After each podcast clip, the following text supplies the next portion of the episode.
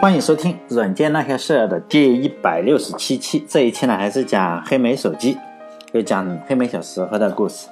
这一期呢，就是先是讲黑莓的创始人嘛，以及黑莓是如何成长起来的，主要是讲它的创始人。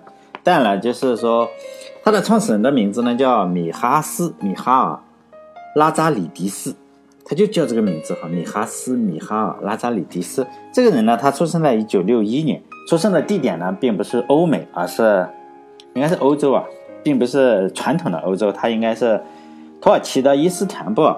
这个人的父亲呢是一个销售卖衣服的哈。这样我们可以猜一猜，如果他父亲是一个卖衣服的销售，他妈妈应该大概是跟他的父亲有一定的关系嘛，就好像是空姐，空姐大部分实际上都会嫁给机长呀，或者是空乘的，就男的空乘，还有一部分就是嫁给做头等舱的人嘛。但他的。父亲如果是卖衣服的话，他的妈妈很大可能就是做衣服的嘛，所以他妈妈是一名裁缝。土耳其这个国家呢，和中国差不多是一样的，是十九世纪世界的主角。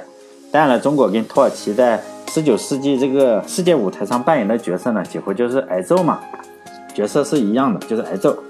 其实十九世纪就肢解了这几个大的帝国，就按在地下挨揍。按照中国的说法呢，就是落后就要挨打。其实，如果大家看看历史的话，中国和土耳其实际上呃算不上是特别落后的国家，很大程度上就是因为嘴欠嘛，所以才挨揍，并不是说仅仅是落后，算不上落后的。这我讲这段历史呢，实际上是跟本文的评，就是说本文的主人公嘛，有非常非常大的一个关系，所以呢，就是要讲一下，否则的话肯定不是胡扯。如果十九世纪。土耳其不这么欠的话，那么很可能奥巴马就没有办法用到黑莓手机了，真的是这样，叫蝴蝶效应嘛。在一九九六年的时候，一九六六年，一九六六年的时候，也就是本文的主角就是拉扎里迪斯呢，在五周岁的时候，土耳其和希腊呢又要干一架，土耳其经常要打一下。在二十世纪初的时候，实际上曾经辉煌的奥斯曼土耳其帝国在欧洲已经影响力越来越小了，基本上没有太大的影响力了，因为。已经被打了个一百年，已经打的也差不多了，就精力实际上不太行了。然后呢，许多有信仰的穆斯林呢，他是想跟着土耳其，就是缩回去嘛，就是说我在西欧啊，比如说已经不行了，然后土耳其奥斯曼帝国要退出的话，很多的穆斯林是要跟着土耳其回去，但是这些穆斯林的国籍又不是土耳其的，比如他在其他国家的，嗯，就是。信仰穆斯林的这些人嘛，就好像咱们现在看这个足球，比如说是吧，奥齐尔，然后德国球员，但是他可能就是要这个 这个土耳其的总理啊，就要接见他，就这样。如果比如说奥齐尔要回土耳其的话，他实际上当时可能还没有双重国籍或者是什么，就要跟着土耳其回去，但是呢，没有这个国籍，就好像是我现在想去美国，跟着美国去北美，但是我是中国国籍一样，没有办法去，是吗？恰好的话。土耳其也有人是不是穆斯林的，他不信仰这个穆斯林，就想从土耳其出去，就是你回来嘛，我出去怎么办呢？就交换人口，这是一个非常搞笑的方法，就是交换人口一比一来换。就这种情况下呢，就他跟几个国家都换过，包包括土耳其和希腊，就决定要交换人口了。于是呢，就是说讲希腊语的改信伊斯兰教的一些希腊人呢，他要交换到土耳其，就他去土耳其，但是呢。讲土耳其语，但是呢，他信仰东正教的叫什么人呢？叫卡莱曼莱德人，就是这个组员实际上是有很大的争议啊。也有人会说，哎，那个就是突突厥人，就是说肯定很可能是萧峰啊，萧峰的萧峰的祖宗，不不是萧峰的祖宗，萧峰的后代，哎，比如说是吧？你就不知道这个这个组员实际上是有点问题的，就是这些人呢，他要交换到希腊。如果这个时候我们说天天看上等人，不是都说嘛？现在最近有一个比较厉害的人说，上等人去看新闻联播。如果我们都看新闻联播的话，可以猜出来，就是这个地方呢叫巴尔干火药桶，非常容易干架。就巴尔干火药桶，经常有事没事的就来一发嘛。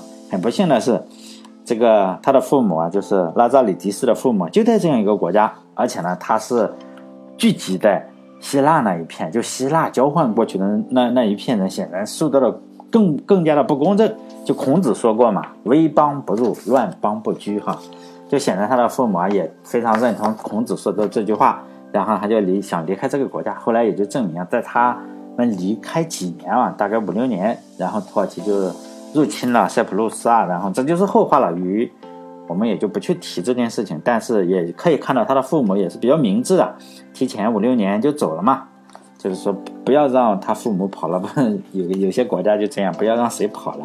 在一九六六年的时候呢，他的父母就把他家里的可能也不是特别富吧，就打了三个包，然后一家人就试图去加拿大，但是呢，行程却遇到了比较大的麻烦，他们就被迫啊先去了英国，然后在英国可能待了一段日子啊，然后终于才坐上去加拿大的船，经过了六天六夜的行程。当时的船可能比较慢，不像是飞机。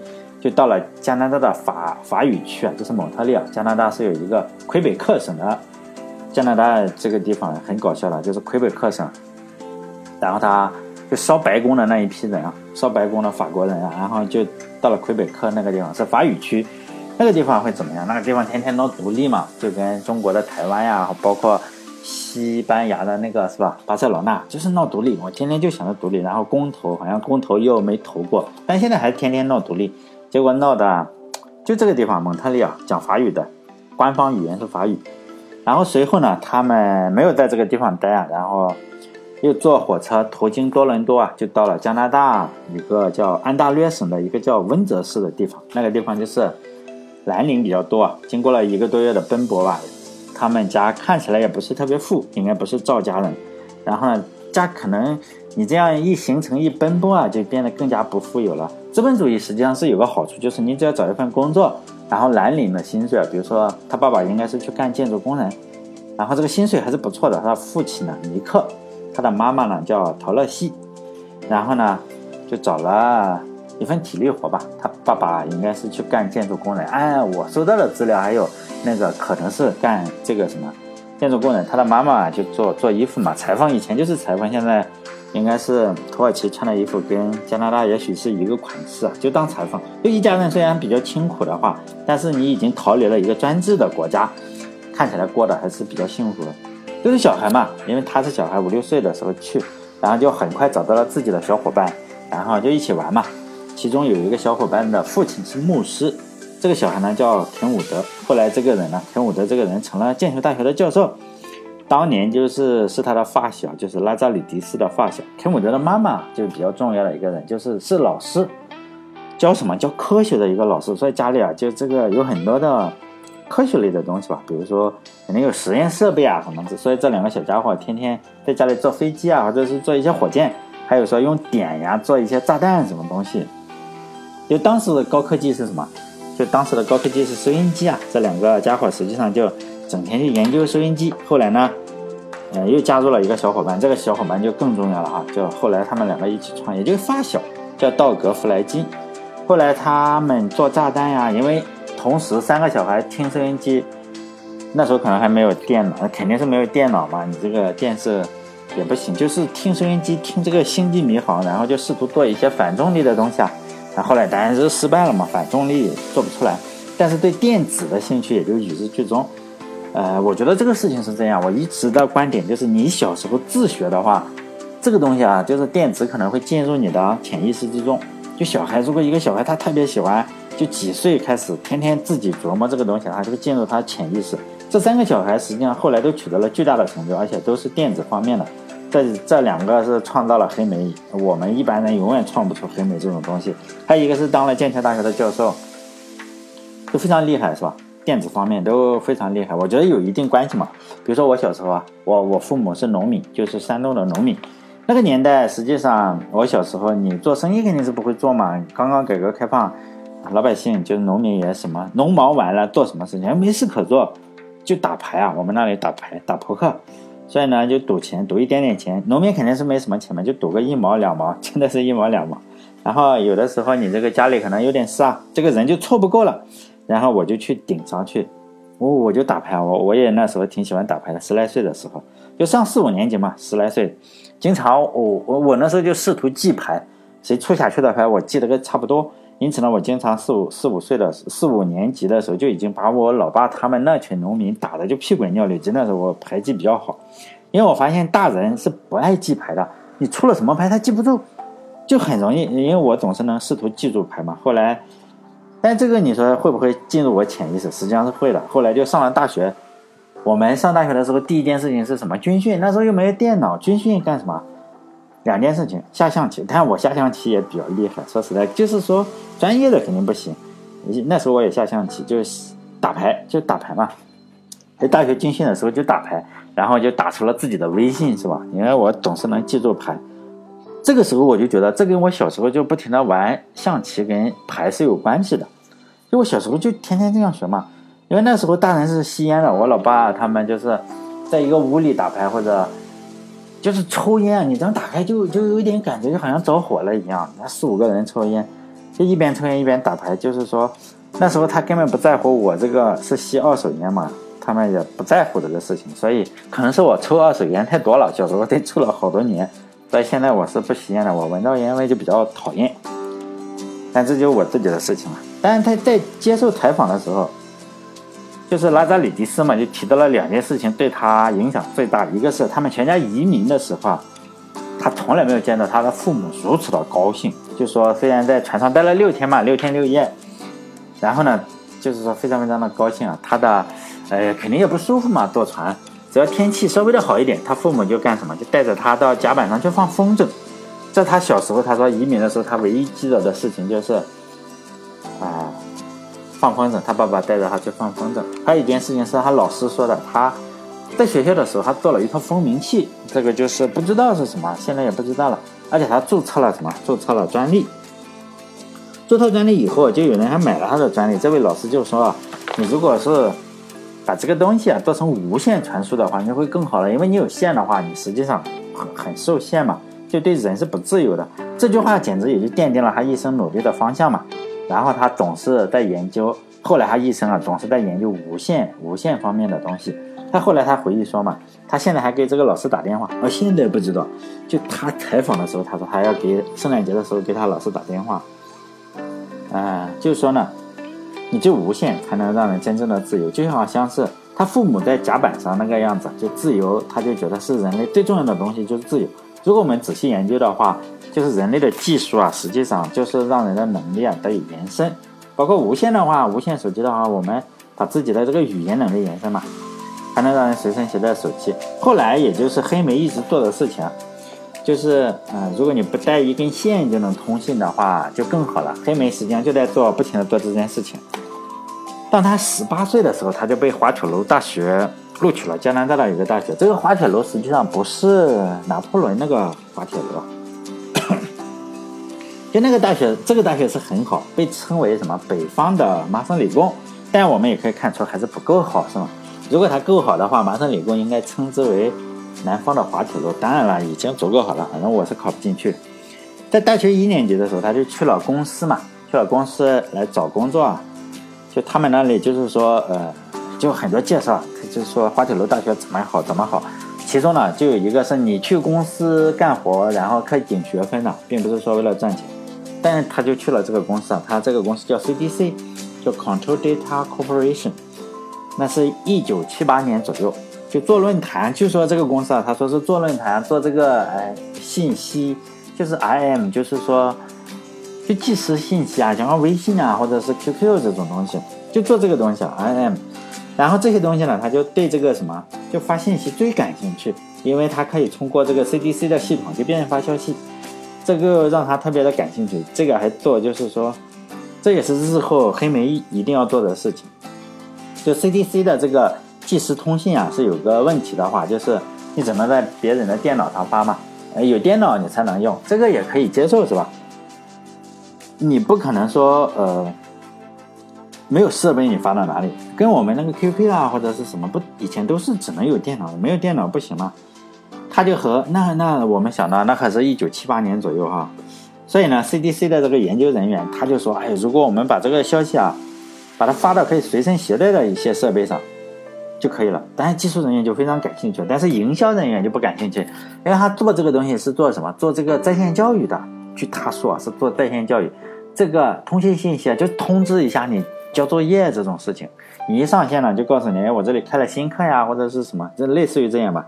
这个 CDC 做了很多的在线教育，像这个事情，营销人员不同意的话，你你实际上很多公司的营销人员非常强势，然后你不同意，那就那就算了呗，那还怎么办？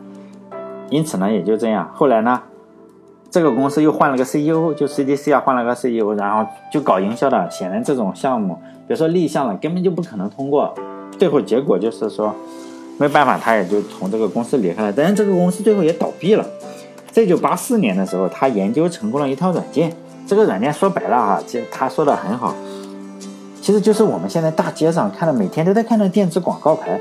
因为当时他说嘛，你这个彩色打印机是不多的，一九八四年哈，就是没有没有这种很便宜的把彩色的东西打印出来。搞个彩彩色打印机啊，这个宣传单就现在我们天天不想接的这个传单啊，实际上是比较贵的。然后呢，还要卖这个电子广告牌，有的时候就是。那个时候电脑还是很贵的，它这个可以显示好几个东西，你可以显示在一台显示器上，也可以显示在一个呃电视上，你当然还可以显示在那个更便宜的电子广告牌上。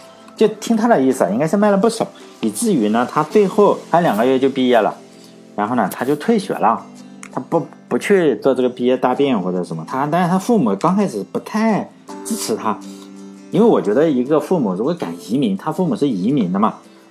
这种人的思想是比较开通的，然后这个度量肯定也是有的。如果一般的父母的话，哇，就上吊去了，或者是怎么搞你，反正你得听他的，是吧？为了你好，你一定把这个读完，你不读完是吧？这个绳子就挂脖子上，人逼着你搞。但他这个父母显然能搞移民的这种人，而且也不怎么喜欢这个自己的祖国，是吧？然后就是说，哎，可以啊，你这个退学吧，然后还给了他一些钱，大概又申请又什么搞，可能搞了两三万美金。就不是特别，应该也比较多了吧？那时候的两三万是吧？像我们我小时候一说万元户不得了是吧？但是中国跟加拿大肯定是有区别，但就这两三万块钱也就成立了嘛，成立了公司。公司的就两个创始人，第一个就是他，另一个就是那个发小，就道格那个什么家伙。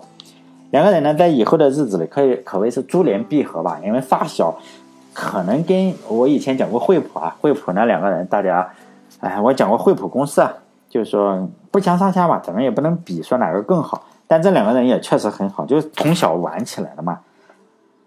所以呢，他们当时就说：“哎，一定要在公司啊，要起个好好一点的名字嘛。这个公司的名字肯定就是说，他想把这个 research 放进去。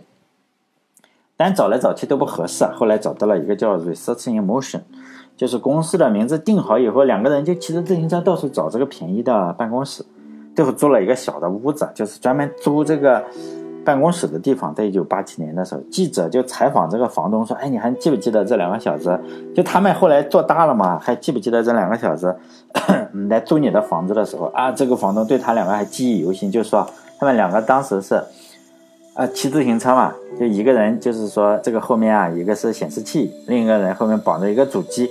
来租房子的时候啊，他们就给他显示啊，哎我我这个是做广告牌，你是做这个，呃，做这个什么呢？你这是做这个租办公室业务的是吧？你看你也没有个广告牌，因此呢，他不但房租还没有付嘛，然后他已经先卖了一套这个广告牌给这个房东，这个就非常厉害了是吧？你去租房子就已经卖货了。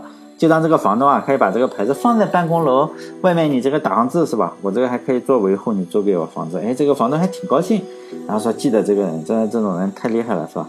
但他俩租的是最小的一个房间，进来以后啊，这个办公楼里就是有很多的都是做生意的嘛，显然是开公司的，就是说他俩就在这个办公楼里先卖了一圈，就卖了不少广告牌，然后一边写软件嘛，最后活太多了，就打算再招一个人过来，就发了个广告，就招了一个程序员过来。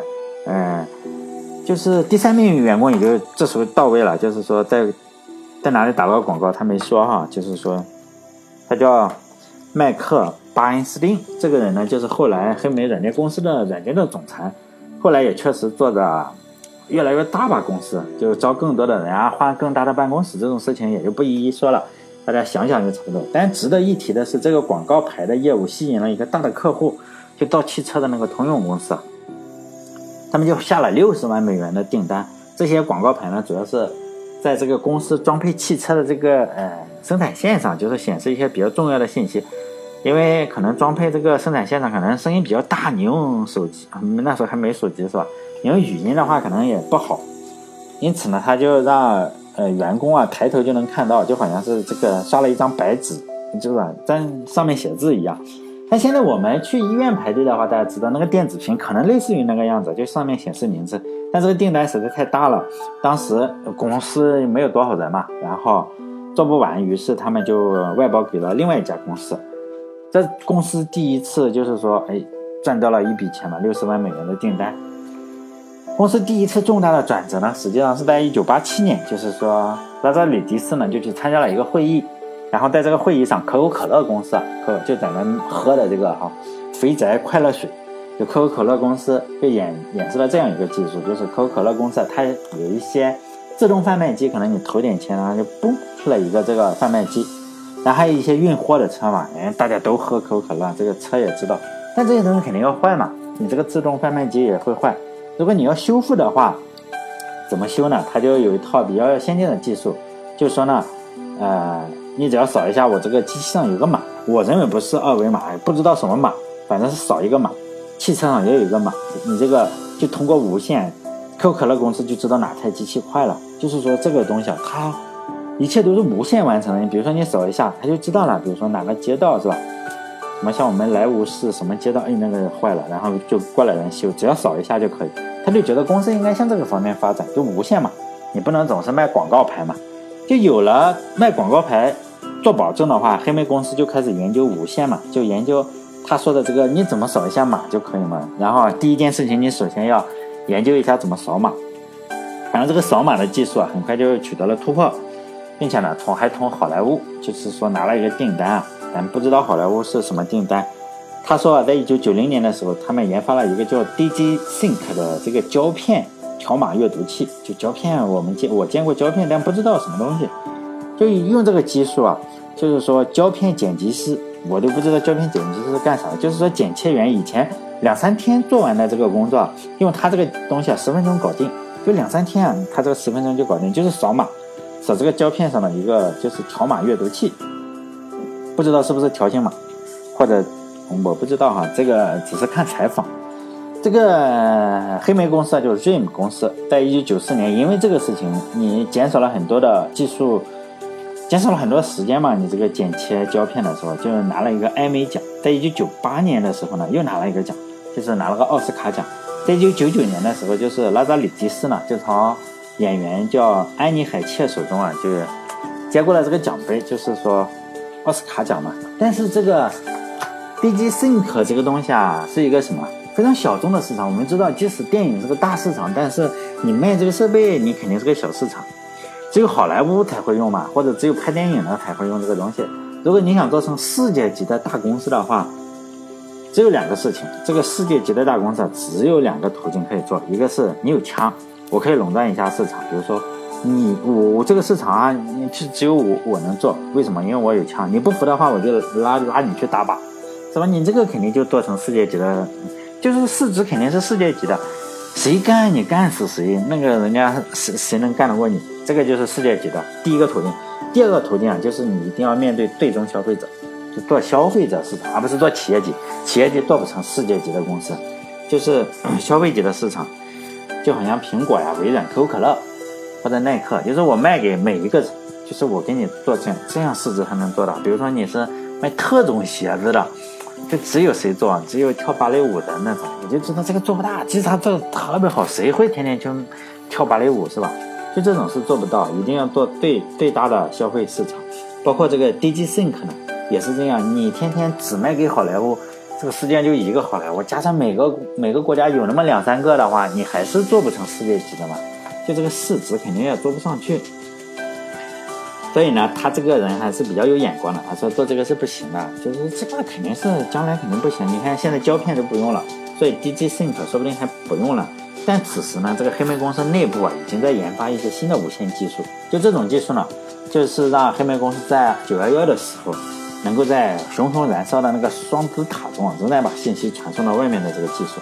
至于这种技术是什么呢？就下一期我再谈一谈。就我想谈谈这个黑莓公司的时候，顺便谈一谈这个蜂窝电话技术啊，包括什么技术，这个也许会比专门去学这种东西有点点意思吧。所以呢，下一期我就讲这种技术以及电话的一些技术的发展。哎，好了，这一期就到这里。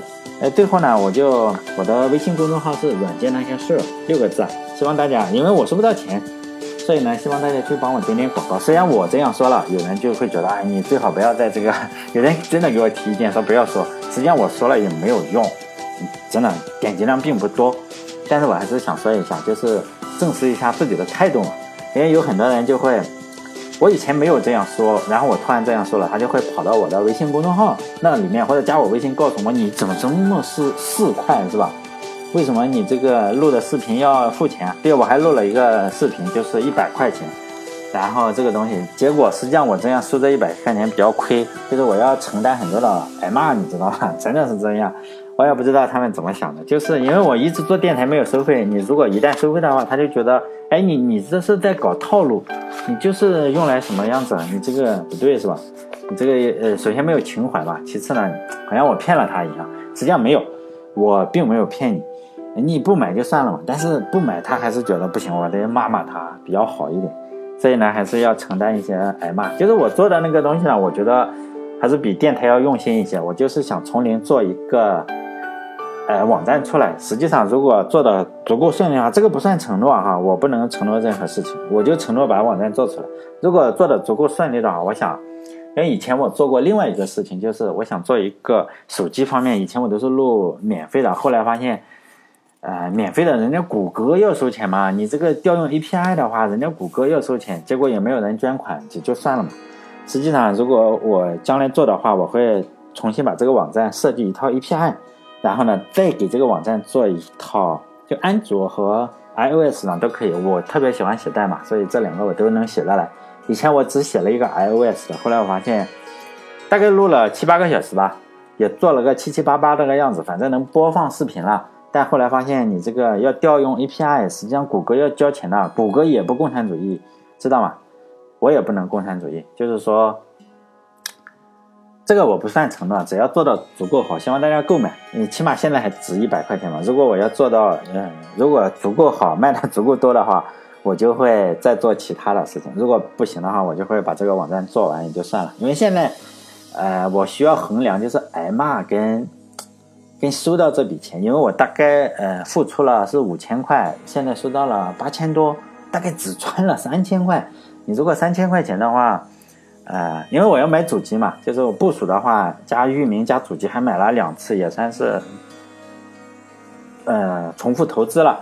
因为我们的主播不允许你备备过案的东西做这个事情，所以呢还买了两台主机，当然一台也没有没有算浪费啊，一台就写了这个我的网站叫绿帽子大学点 com，就是说只有首字母，然后就这个样子，就是说我需要衡量，然后。